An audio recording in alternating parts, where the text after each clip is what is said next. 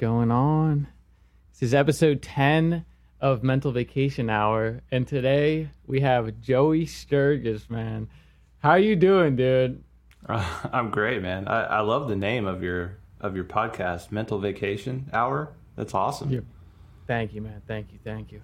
Yeah, man. Um, dude, I mean, you you are a legend, dude. Like the bands you've worked with in the past, that shaped like who I am, man, as like a musician and stuff. I mean, the, the albums you've worked on, I mean, Devil Wears Prada, We Came as Romans, Of Mice and Men. I mean, dude, you shaped an era that, I mean, I wouldn't be making music today if it wasn't for that. So thank you, dude. You're The welcome. albums That, worked with. uh, you know, it's so weird for me because it's like obviously it's a it's a big part of my life, um, and I wish that there was something about it that was a little more intentional. Because when people like you know they're like, "Thank you for doing that," and I'm like, "Yeah, but like I don't." I just was there, like you know, I, I was just a, I was just a part of it, you know. But uh, I'm very grateful to have been a part of of so many awesome records. I mean, at this point, I think I've done over a hundred, um, and you know, three of them have gone on to do well, not the records, but the three songs that I've worked on have are gold certified, which is crazy to think about. I just never thought that I would have any of that or do any of that kind of stuff. Um, now it's kind of like, you know, how do I get a Grammy? But I think that's far off. But you know, hey, keep shooting. dude I, I do not think it's far off dude i mean you i feel like uh the time when you were you know a part of those albums I mean, you you set this like new standard i feel with like the sound of records. And everyone in that scene i feel looked up to you as like you know like um the godfather of just being the producer, mixing, mastering of these albums, and you know, like yeah, at the time, like you know, I was making like post-hardcore music with my band. I mean, now I, I make like indie music and stuff like that, but you know, at the at the time, yeah, I feel like there was a lot of bands that looked up to you know the sound that you were behind. Yeah, It's- it, it's it was awesome. my it was literally my uh, business card, if you want to put it that way. You know, because as soon as I made one record that was like a body of work that kind of represented like all the stuff that I could do, which I think kind of maybe the first great example of that is the first Prada record. Mm-hmm. Once that came out, like people wanted to not only do what Prada was doing, but they wanted to like do it the way that they were doing it.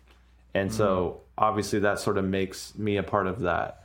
And so, you know, that band goes on, puts that album out, they go on tour, they talk to bands backstage, they talk to bands on tour. And of course, that's just going to bring you business because at that time that was like the the kind of music that people were gravitating towards and that they wanted to write like that. They wanted to record like that. And it brought me a lot of business. And so, you know, I have to be thankful for like those first few big projects that that I was trusted with because they really did build the foundation of the the rest of my career. I mean, I also sometimes I, I talk about it negatively too because it's like I'm known as like Mr. Metalcore, but I'm pretty, you know, I'm pretty talented. Like I I could produce a country song no problem, but does it come across my my my desk? Not really, you know. But it makes sense, and um, so it's cool that uh, I got to be part of such a big movement in music, and you know, obviously, music is always changing. The trends are always moving around, but that was something I felt kind of special. Like, as far as metal and rock is concerned, it, it was one of the biggest transformations of that world, and uh, you know, I'm, I'm fortunate to have been there at that time to be a part of it. Oh yeah, man. Yeah, I, I wanted to ask because yeah, like you said, like you kind of got um into that uh box, but how did it begin? Like, were you a part of like a band and then you recorded yourself and then were like, fuck it, I'm gonna do it for other people and stuff? Or Can you can you uh, kind of dive into that a little bit?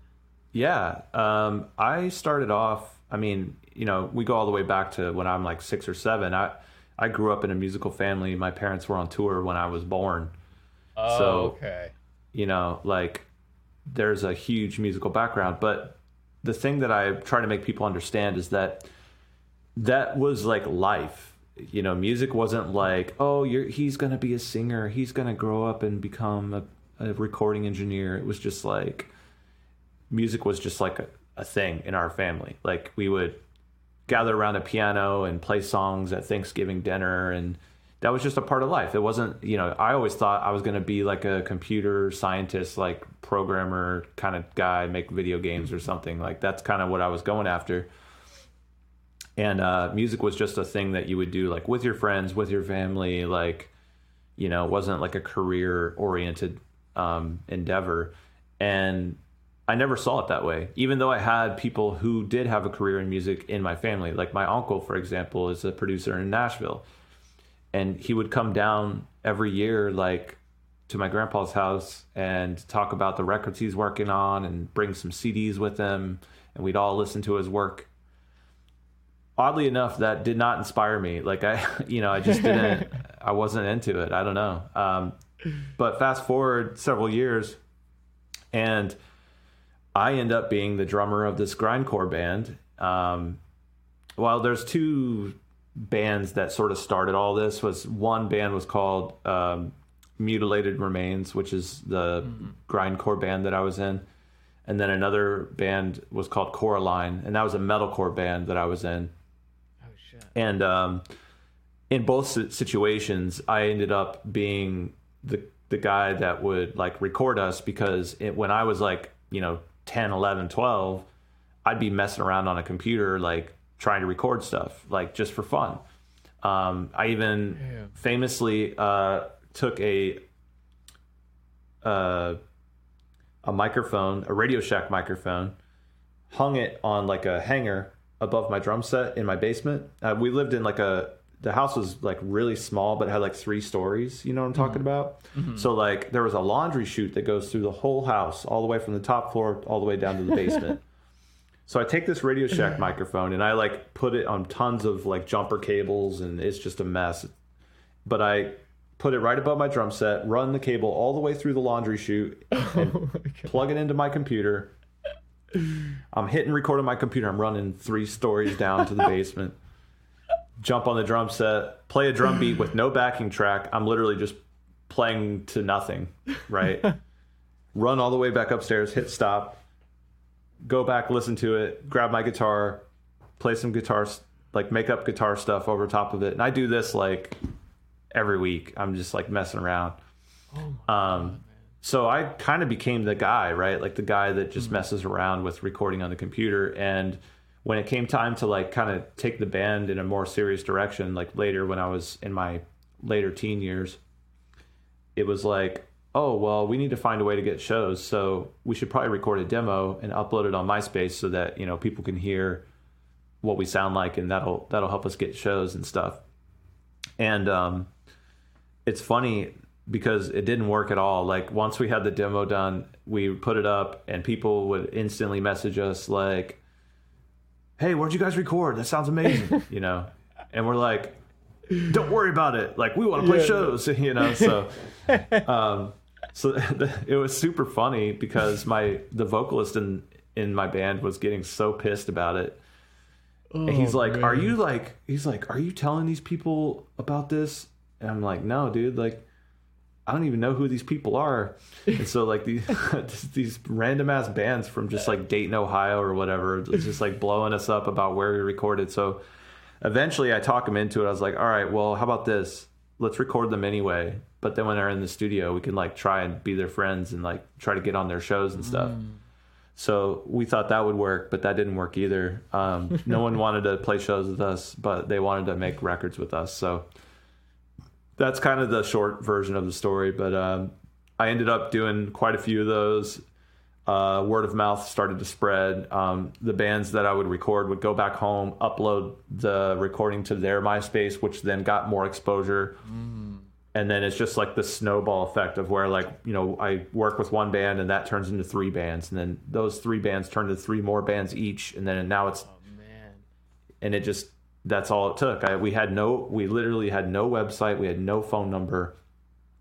I don't think I even revealed my email for a while, Yeah. And it was just like we had the site, and people would talk about it, and then people would kind of like give the information to each other. They'd be like, "Oh yeah, you got it." He has no phone number, man. So you got to just like email him and and that's that's how it started.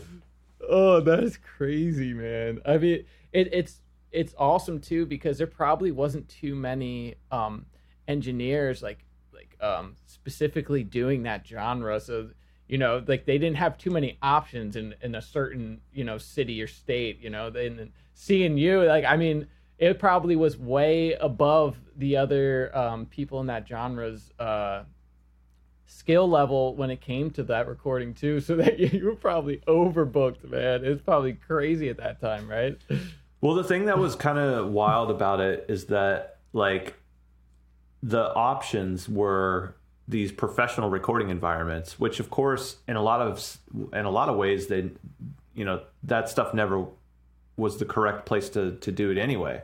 Like, you know, you're going to make a metalcore record, you're typically not going to do it on a big um console because I mean, I guess you you can and it has been done, but like what I'm saying is from my perspective, it's like you could either go to this old fart with a big ass console with with like uh, dusty pots, and you're you know he's gonna mic your kick up with a Beta 52 and it's gonna sound like trash, or you can come to me and record in this little garage on a computer, and Yeah. your kick is gonna slice your face off and you know what I mean? Like it was that was what it was. Is like just mm. such a contrast of options, and I was also cheap, which I think was the mm. biggest thing because you go to that big studio, that guy's got huge bills, you know, mm. So they're charging more. You go to my studio, my rent for the whole place, including the gear and the spot, was five hundred a month. So I record like one band and I'm good, Yeah. you know. But I was recording like ten you know, bands would come in for two days and we would do like a three or four song EP and then, and I, you know, I would make like five, six hundred bucks. And, uh, yeah, so I quickly quit my job. I just started doing that because it was like more fun.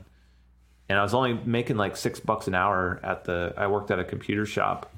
Hmm. So it was better for me anyway to like just work with bands and make a lot more money. Hmm. Damn, that's fucking awesome, man. And what what when did you feel that like a shift to where you really did hit that professional level because yeah, I feel like even pretty early on like you you were on like a professional level, but when the the bigger like the accolades started coming in and you know even yeah just like around that time when did you feel like you became a true professional at what you were doing I mean, I really have to like tell the story, the the Prada story, because that's kind of the best way to encapsulate the whole thing. It's mm-hmm. like the way it worked out is Coraline played a show at a coffee shop in Richmond, Indiana. The Devil Wears Prada was on the bill. None of us knew who they were. They were from Dayton, Ohio, right? So we're like, who the heck is this band? Why is their name so weird? Like, you know, the whole thing. They show up, they play their set. I watch it. I'm like, this, I'm getting goosebumps right now, but I just remember being like, this is crazy. Like, this is about to be that new wave. And I knew that I had to be a part of it, and I couldn't. I was watching the drummer, and I was like, I can't play drums better than that guy right now, so I know that's not going to be my way in. So I'm like, my way in is I got to record this band. So I I go up to them after their set. I hand them a CD, which was like our current, I think our current four or five song demo of Coraline that we had at the time that I had just kind of finished. I, I was still working on it, but I had like a rough bounce of it. I handed it to him and I was like, "Hey, um, you know, I'm the drummer from the other band, but I also record, and I'd love to record you guys sometime. Like, here's an example of what I can do. Let's keep in touch." So we keep in touch, and um, six months go by, and I'm like, man, I haven't got these guys to come in yet. Like, I, I don't know if they're gonna do it. and eventually they kind of let me down softly. They're kind of like, hey, you know, we we kind of want to just figure out this whole thing by ourselves, and we want to record ourselves, and so you know, thanks but no thanks kind of thing. And um, I was like just not ready to take no for an answer, so I really was very uh, dis- diligent. I just didn't stop talking to them. I kept emailing them random recording crap just to hope that that would make me look like I actually knew what I was doing, which at the time I really didn't. But I would just be like, "Oh yeah, I just got this new uh, recording software. It's freaking awesome, man!" like you know. So whatever I could do to like find a, an excuse to email them, I would do it. Like, or if I had recorded another band in that six months time and I, I and I thought it sounded good, I would send them like, "Hey, I just finished recording this band. Like, I hear the vocalist is friends with your bass player. Like, you should check it out. Know, whatever, right? So just mm-hmm. some of that crap, and then eventually, I'm like, okay, I'm just gonna have to make them like an offer that they literally, it, if they turn it down, they have to be stupid. Yeah, yeah. So I was like, yeah, I'm gonna record five songs with you guys for like 80 bucks, and it and I'm gonna give you like five days of my of my time to do it, and take it or leave it, you know. And they they did they took it. So we made during that time we made Patterns of the Horizon, which is their first EP. Uh, they took that back home and did whatever they do with it, which I guess is just go to shows and give it away for free or whatever, right?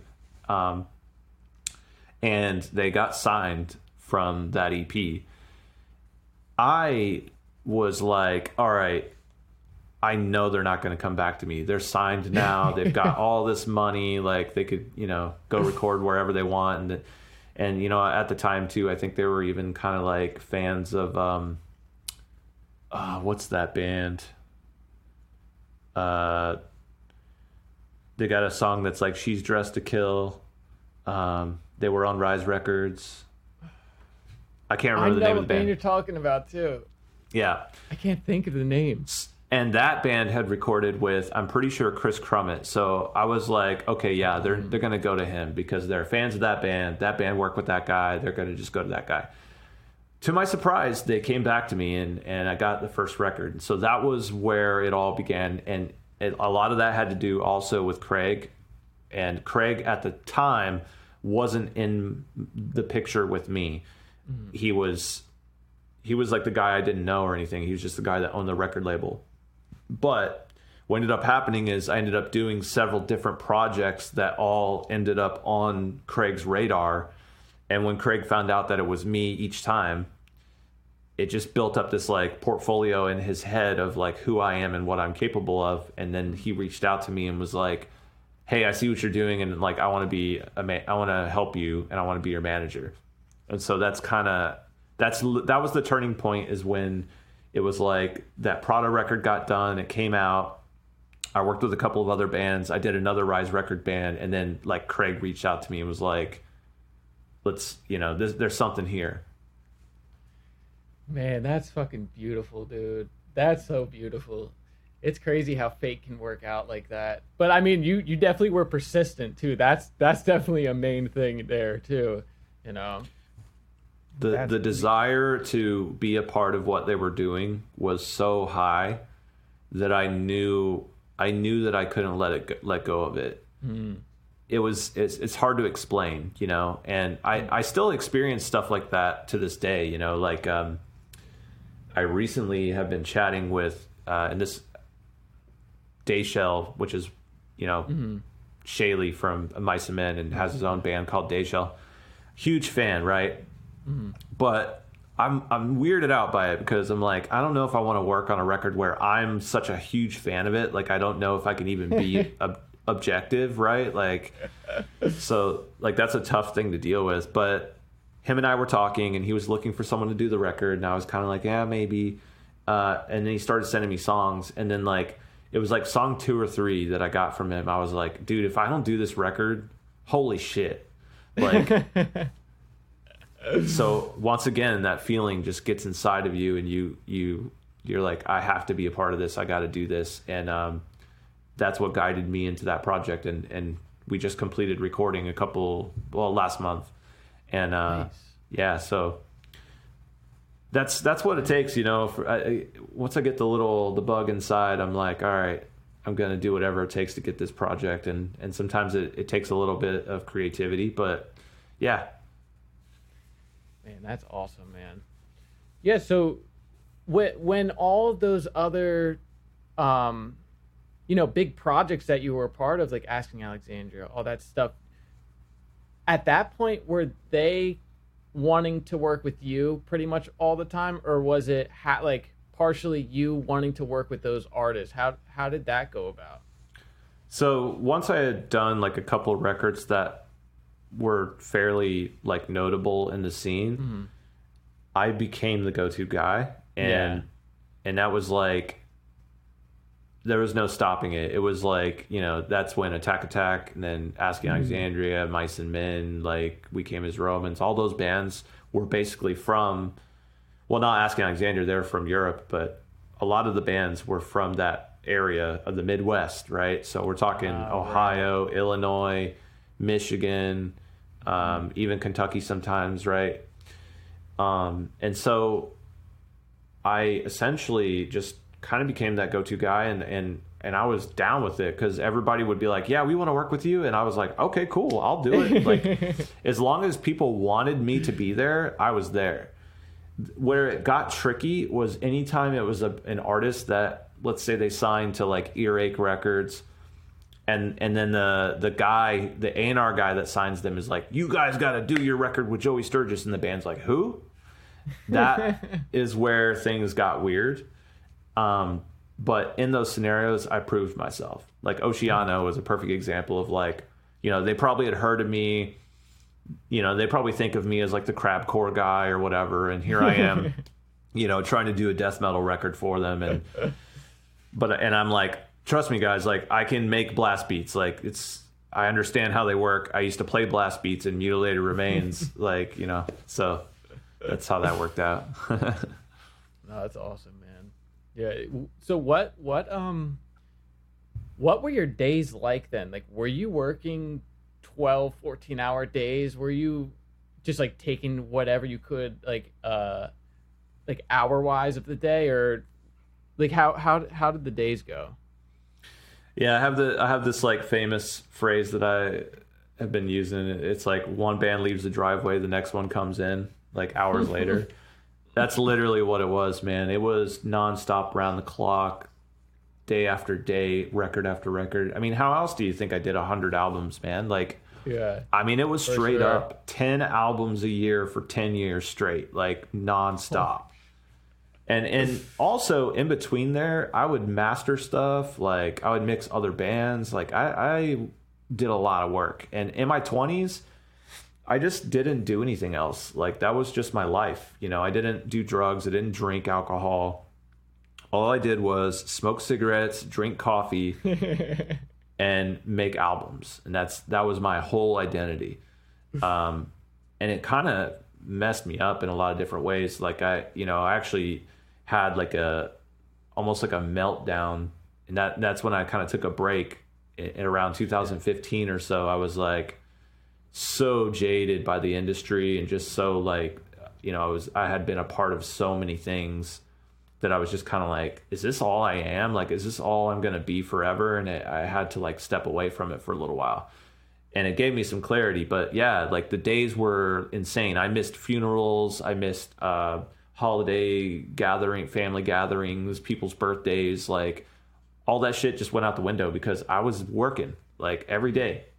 Um and sometimes it'd be really tough. Like you'd be, I remember like when I was doing the Miss May I guys, it would be like wake up at 6 p.m. and go to bed at nine in the morning, you know, kind of shit. And like you miss out on so much when you do that because a lot of the world shuts down at like 6 mm-hmm. People get off work and they go home and they watch TV or they you know spend time with their family or whatever. It's like I'm just getting up, recording through the night, going to bed in the morning, not ever seeing the daylight, and doing it all over again, and just repeat, repeat, repeat. So that's yeah. But I got pretty good at making records, and um, yeah, I think I put the ten thousand more than ten thousand hours in. So I think that was kind of like the that was the trick is that I was able to do that because I was only child. I didn't have kids. I didn't have like a, a really great relationship with any girl or anything. Mm-hmm. So it was just just pure grind. And uh and so yeah, that, I, I I think that was helpful to me, honestly. Mm-hmm. You know, as much as it hurt me in some ways, it definitely created some opportunities for me. no, for sure. And yeah, like like um you said with the Dayshell album, I mean you nowadays you can kind of just pick and choose whenever you feel like, you know, getting back into that. But yeah, you don't you don't need to Did you feel at that time that you needed to keep going and not stop because you were worried about you know, like becoming I guess irrelevant in the scene or, you know, like uh, better people coming along or like how did you feel in that aspect?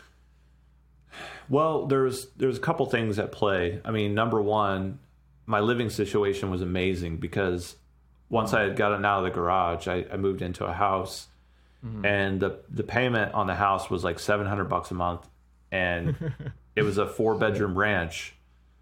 So a four bedroom ranch at seven hundred bucks a month is like I'm turning such a huge profit. It's insane. Mm-hmm. You know, I'm mm-hmm. I'm charging like I, I don't remember the exact numbers, but let's just say at the time maybe it was 10k a record, but then that gradually went up to 15, up to 20, up to 30. You know, that that happens over the years. so what I saw was when I got to like, you know, making like $75,000 a year recording at my house, hell no, I'm not going to stop. Like uh, I'm making good money. I'm putting money away. I'm, I'm, you know, I'm building a life for myself. That's how I looked at it. And, and so there was enough demand to keep me going. And, uh, also the, the second thing that was at play was my own insecurities and, and jealousy and things like this, right? So like I if there's a hot metalcore band on the market, like I want to be the guy that produced the record because I'm the metalcore guy. And as soon as I'm not that metalcore guy anymore, it's like what am I? Because what did I do all day? I made records. And I'm not that great at StarCraft, so uh, you know, right? So from my perspective, it really was like my whole identity and if i didn't get a record sometimes it really bummed me out. So it wasn't just about money either. But um this idea of being great like you know having the basically the most perfect records you could make was kind of like the game. And i was fans it, it- you know i was uh, inspired by like you know Mutt Lange for example which is famously known for doing like absolutely perfect records. Mm-hmm. But I was also inspired by Ross Robinson, who was known for doing really messy records, like you know, and, and I don't mean that in a bad way, but just like you know, try to put the first Slipknot record on a grid, it, it doesn't work um, mm-hmm. because it's not on the grid. So like, I had like these different angles of inspiration coming through me, but I was driven by the perfection. I was driven by having the riffs be absolutely perfect, absolutely in tune, every single note at the in the right exact spacing, every kick drum lined up with each chug like dead on, you know, going to extreme uh, lengths to pull that off. Um, and that's and the bands loved it because it made them sound amazing. It made them sound like they could play better than they actually could, and so it was kind of like a thing where I became known for that, and I also got ridiculed for it too. You know, um, making people's singing voices a little too auto tuney or whatever, right? But yeah, I, I think that it was a it was a it was a vibe for for Yeah. lack of a better back lack of a better uh, phrase. But yeah, um, nowadays I'm a little different. I obviously I still kind of do the perfect thing, uh, if you want to call it that. But I'm a little more on the like creative side. Like I I try to go after um, the song a little more. I try to think about the the experience, the listening experience, um, rather than getting obsessed over like you know the perfection of it. If that makes sense. I loved. I always loved the perfection of it though. That because it would be so clean, but still so like fucking heavy, man. And yeah, like I said, it, it really set a standard for just anything else coming out at that time. I feel that yeah, it it was just amazing, man. And yeah, again, kudos to you for that. Like, it's fucking awesome. But I'm curious, what music were you listening to at the time? Was it a lot of metalcore, or were you metalcore in the studio and like when you're done, you're like, I need to fucking listen to something else? Like, what was your mind at? Uh, you you didn't listen to music. If you were in my shoes and you were making Mm. that many records, you literally did not listen to music. You listened to what you were working on, and that was all you had time to do. Mm. Um, and you would listen to, of course, whatever was coming out, right? So bands in the studio, they're sitting at the couch behind you. You're editing drums or whatever. Some somebody walks in and goes, "Oh my god!" Like you know, Suicide Silence just released a new song on MySpace or whatever, right? And it's like, okay, let's listen to it.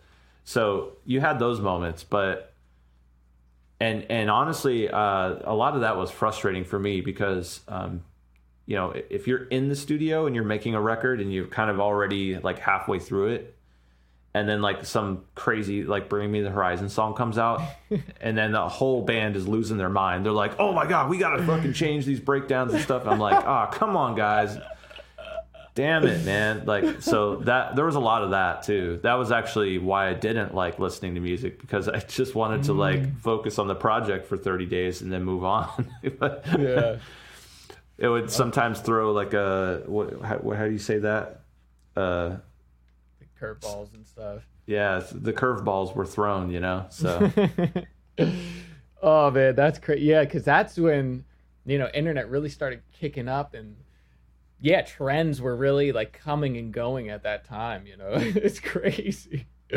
like, but dude, that's fucking that's awesome, man. Um, where uh, so when did everything else start coming into play? You know, like uh, you said, you took a step back. Is that when the other business ventures kind of started coming in? Is that when you started thinking about that kind of stuff? Yeah, exactly. So the entrepreneur inside of me began to sort of blossom uh, around the end of, you know, after I'd been making records for 10 years.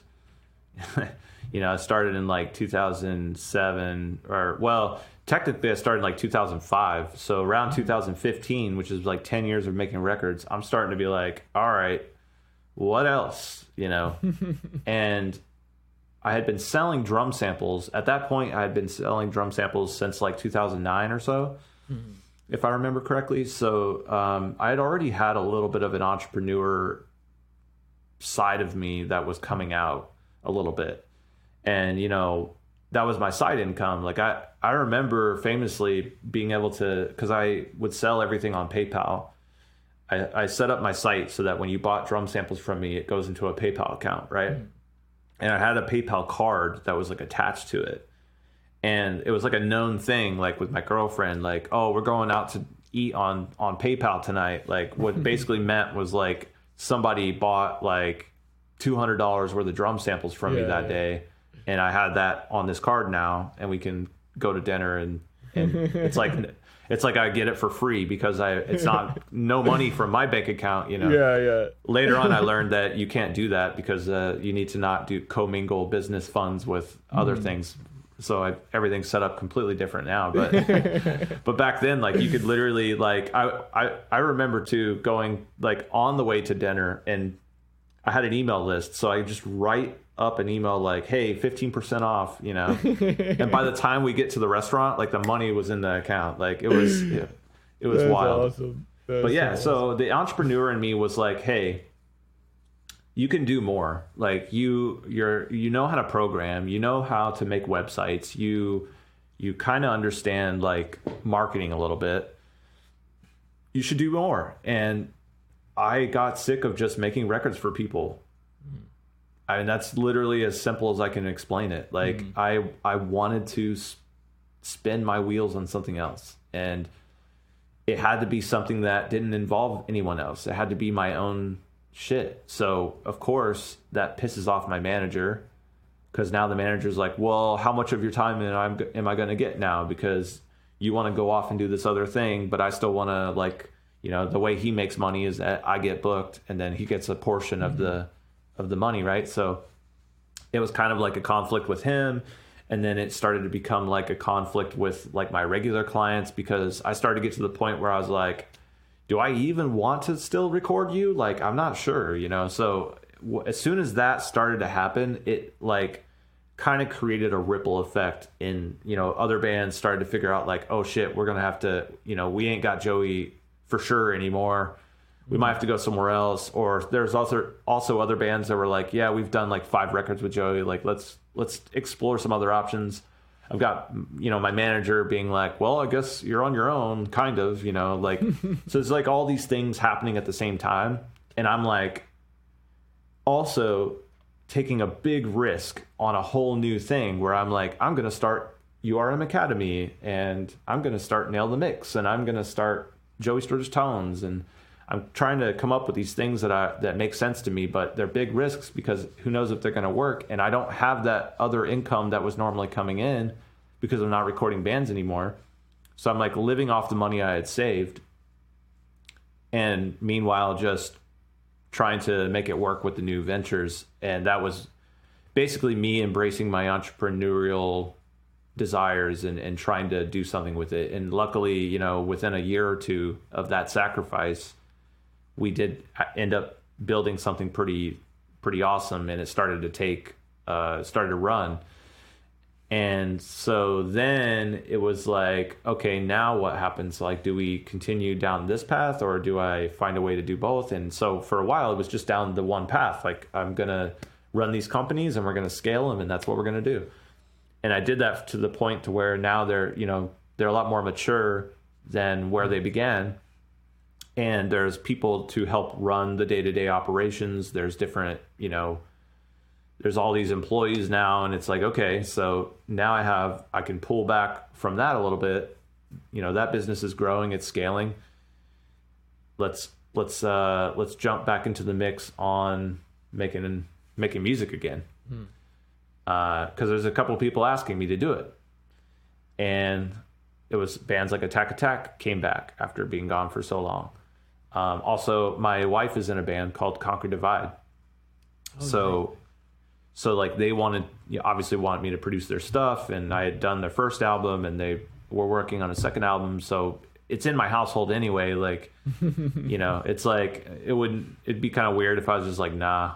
Yeah exactly so so like i kind of got into it because of that uh, again and now i've worked with like you know uh, well actually i'm not sure if i can say i'm working with that band so i won't say that band but uh, Dayshell, Attack Attack, Conquer Divide, like you know, I've been I've been doing some stuff. So, but nice. like you said, it's it's totally by my own choice. Mm-hmm. You know, it's not even I'm not even really making a lot of money from it. Um, budgets have gone way down from when I was, you know, I remember when I could charge like, you know, fifty, sixty thousand dollars to make a record, and you don't see those numbers now, but at least I don't. So to me it's more just like keeping myself like in shape it's almost like going to the gym you know i want to mm. make sure i can keep producing songs and and keep that uh those keep those lights on for yeah, that yeah. you know man that's so that's so fucking beautiful man yeah that, that that's that's so good because yeah i feel you you probably have such more of a freedom now of just being able to choose when you want to do what you want to do. Um, and yeah, so you said there's a team behind you now. Um, like, what do your days normally look like now? Like, do you really get to pick your day to day, like what you want to do that day, or you know, like, do you have a lot of work you're still doing in the back end of the businesses? Like, what what does it look like now? Yeah, so um, it's funny because this is what I'm about to say is was totally different six months ago. Um, believe it or not, my so JST is almost ten years old now. Um, yeah, started in 2013. So in October it'll be ten years. Wow. And believe it or not, up until literally up until October of last year, that whole business ran out of my brain. There's not a cert, there's not a single written document anywhere Holy that explains shit. how anything works. Holy and shit. when I got to the like I just became pretty good friends with um, my wife. Uh, my wife's, we call him the step bro. He's not actually the step bro, but we call him the step bro.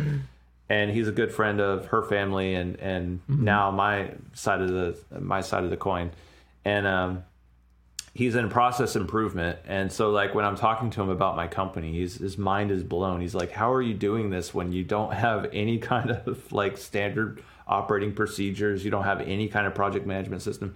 So he really kind of like lit a fire in my ass to like get my shit together. So I last six months I've literally restructured everything to where we have like a hiring process, we have a we have a firing process, we have a way to acquire talent, we have a whole project management system, we have a way to roll out campaigns, we have um, project management um, discussion meetings, we have a weekly schedule. There's a whole bunch of stuff that we didn't have. It was just sort of like shooting from the hip for ten years, and now we're like this structured entity. So my day to day kind of looks like my weeks are a lot more similar than they used to be. You know, Monday is like meeting day, Tuesday is like podcast day, Wednesday is like stand up time. So that's when you like look at everything that's being worked on during the week and making sure everybody has it that they need. Thursday is another podcast day slash meeting day, and then Friday is sort of like the follow up. Like, did we accomplish all the things that we wanted to this week, and what are we going to do next week, and what's what's missing?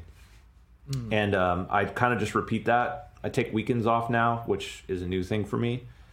I haven't had weekends off like in forever.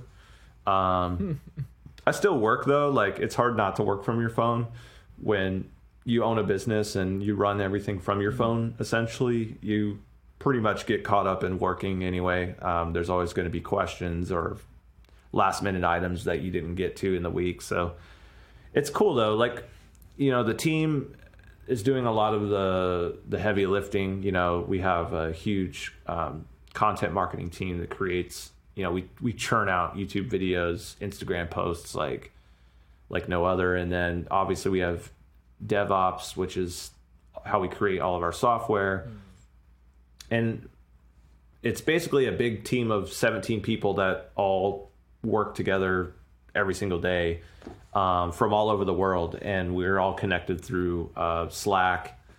Um, I also my background with the computer science and all that stuff, like kind of I understand like how systems work and how stacks work and stuff. So I'm able to go in and like build a lot of this stuff. That's so like when it was time to like actually get a team to work together, I knew how to do it. I just had to do it. Mm-hmm. And so I built like a whole project management workflow, um, kind of based on the agile, which is if you're in the corporate world, you might know what that is. Um, if you're not, you probably I'm speaking German now, but uh, but yeah, we just have like we have like these weekly sprints, and we just kind of have like uh, like a project management workflow that I designed for my team, and yeah, that's I'm I'm Mr. Business Joey now. no, but that that's beautiful, man. That you know you can take something like you said, literally just in your head, and you you created this vision, um, and you know it's it's useful that you know. It's so nice that you um, know all the stuff like programming and whatnot because you know that makes everything so much more smooth and you know everything's right you know because yeah like that's important with a business and dude, that that's just so awesome, man. It, yeah, and the the content that you guys put out just like looks really nice and professional and sleek and dude, it's cool to see how far it's come. I mean, 10 years, that's crazy, man. That's crazy. Uh, yeah, like the thing I tell people too is, you know, the creativity that I would have put into a record is what I ended up putting into these businesses. Mm-hmm. And really when you think about it like a record is a series of challenges or problems that you have to solve. It's like the, the, the song's too short. How do you make it longer without making it boring?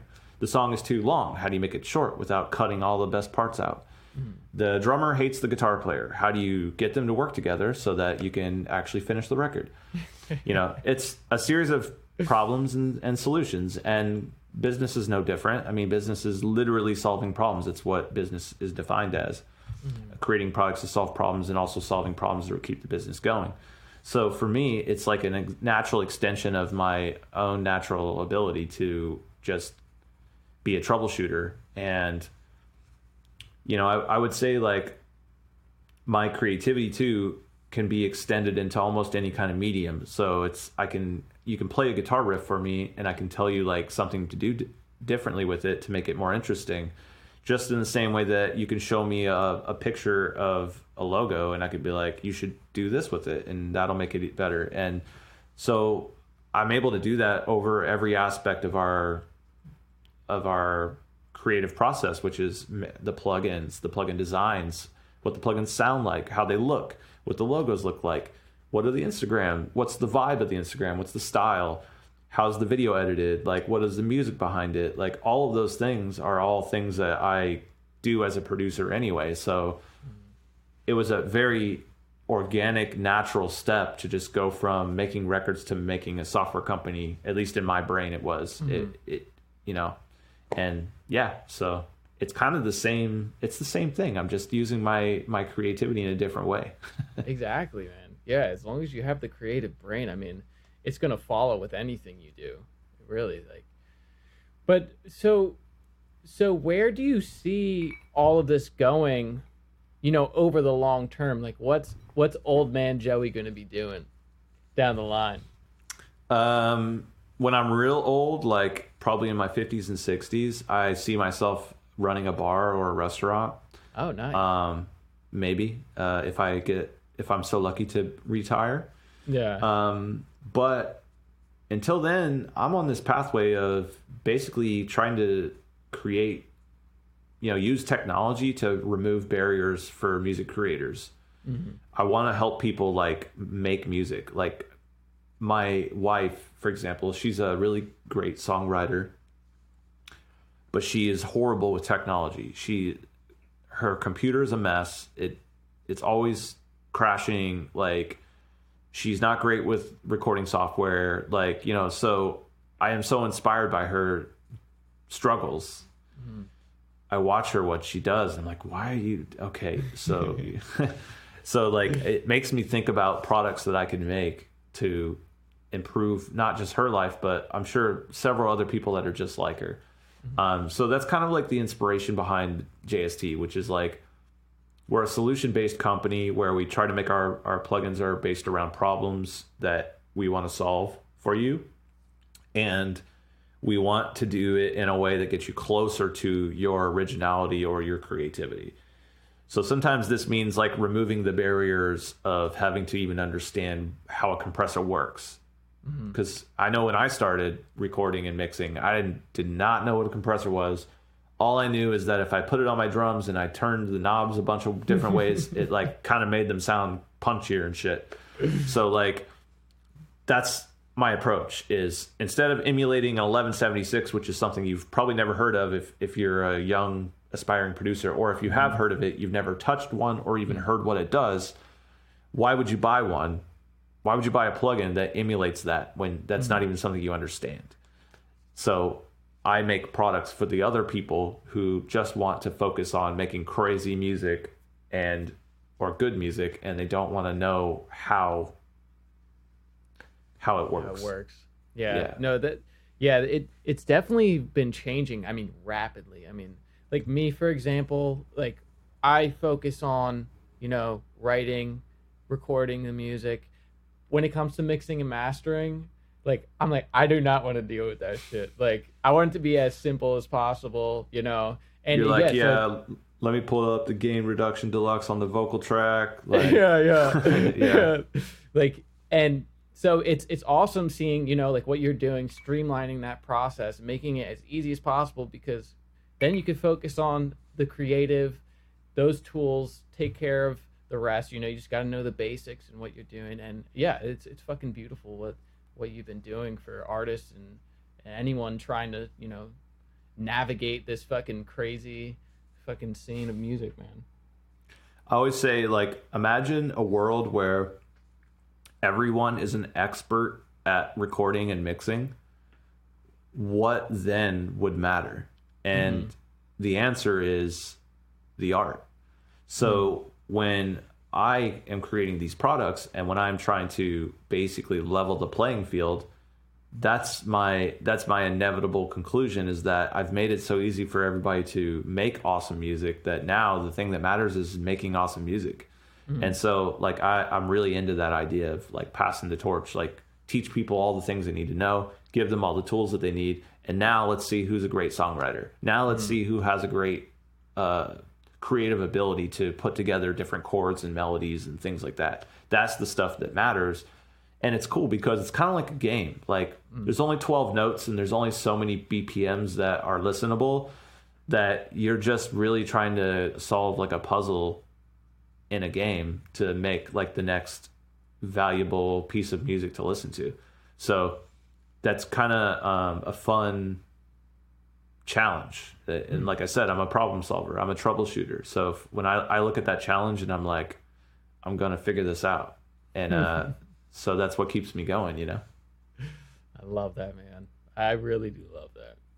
And yeah, I mean, dude, it, it's crazy. We're already starting to approach the freaking hour mark. I mean, this has been freaking awesome so far, man. Like just hearing the freaking stories, dude. Like I got chills too hearing about freaking the Wears Prada come up and stuff. And dude, it, it's it's such so awesome, you know, um, watching everything that you you've been accomplishing, man. I mean, I've I've looked up the clips back in the day, you know, like you like in the studio with like Confide or like you know stuff like that. It's just oh, it's awesome, great, man. Yeah. It's awesome. And um yeah, I guess do you have any kind of like closing thoughts or you know anything pe- you want the people to know? I mean, before you know we end this thing. Sure. Um, well, for anyone that's inspired by me, I would give you some advice, which would eh, like if you want to do something, anything. My advice is always to start before you're ready. Uh, I, I say this a lot in different podcasts, and I, you know, I've been saying this for years, but it's such a powerful idea in my mind. Like, I see so many people who get hung up on the they create excuses for themselves. You know, they say, "Oh, I, I just need a little bit of startup capital," or "Oh, I just need to go to mm-hmm. two years of college," or "Oh, if I just knew how this thing worked," or "Oh, if I just had this plugin." All that stuff that people tell themselves, you're just getting in your own way. You're never going to be ready entirely you rise to the occasion, you show up to the stage that you want to perform on. And for me, that's just means like you just need a little bit of a push, sometimes like a little bit of confidence to get started, but you just start. And you may not be ready and you may not know all the answers, but you'll figure them out. And I I just I know that I inspire a lot of people because people write me emails and they tell me in text messages and, and DMs and all kinds of stuff. So I just I want to inspire people even more and and get a fire lit under people's ass to like get going. Like just if you have that idea, you want to you know you want to start a recording studio just start it start it don't even care about what your house looks like listen i recorded bands with huge record label budgets and I had a house in Indiana, Connersville, next to a cornfield with like purple and pink carpets and like wallpaper. Nobody cared, man. It was, I mean, well, maybe they did care, but they didn't say anything about it. Yeah, yeah. But we made records, man. We made records in my in my living room, uh, and it was great. It just we got started. That's all, and that's all these other bands. That's what they did too they might not have the best song of their career, but they did have 10 songs and they put those out and then they did 10 better songs and on and on. So, yeah, I just like to get people started. I, I feel like uh, I'm a natural starter myself. I come up with tons of ideas and I start so many things and a lot of them don't get done. But mm. the few that I that I did start where like when I started JST and I didn't feel like I really knew how to make a software company well, I'm glad I did start it because now we're doing pretty well. Yeah, yeah. so, you know what I mean? So, like, if I would have just sat there and been like, well, let me read like five more books on like C programming, like, yeah, mm-hmm. probably not would have gotten started. So, mm-hmm. yeah, start before you're ready. That'd be my, that's my sign off. Oh, man. I love that, man. Oh, dude, this has been so inspirational, man, and an absolute pleasure, dude. Where where can they uh, follow at and all that good stuff? I mean, I'll link it below as well, but yeah, where Sure. where can we link? it? Just uh, Google Joey Sturgis if you want to see any see me talk about anything else. I have I've got a lot of articles and podcasts and stuff up on the internet. It's easy to find. Um, also, um, follow my software company on Instagram. It's Joey Sturgis Tones. And also check out Nail the Mix if you're interested in learning how to mix and you want to download the same multi tracks that some of your biggest favorite artists used in their sessions. You can have the exact same tracks and watch the original mixing engineer show you how they used those tracks to mix the song. NailTheMix.com. Hell yeah, man. Joey, it's been an absolute pleasure. I appreciate you coming on. This has been another episode of Mental Vacation Hour. Thank you, man. Yeah, thanks for having me.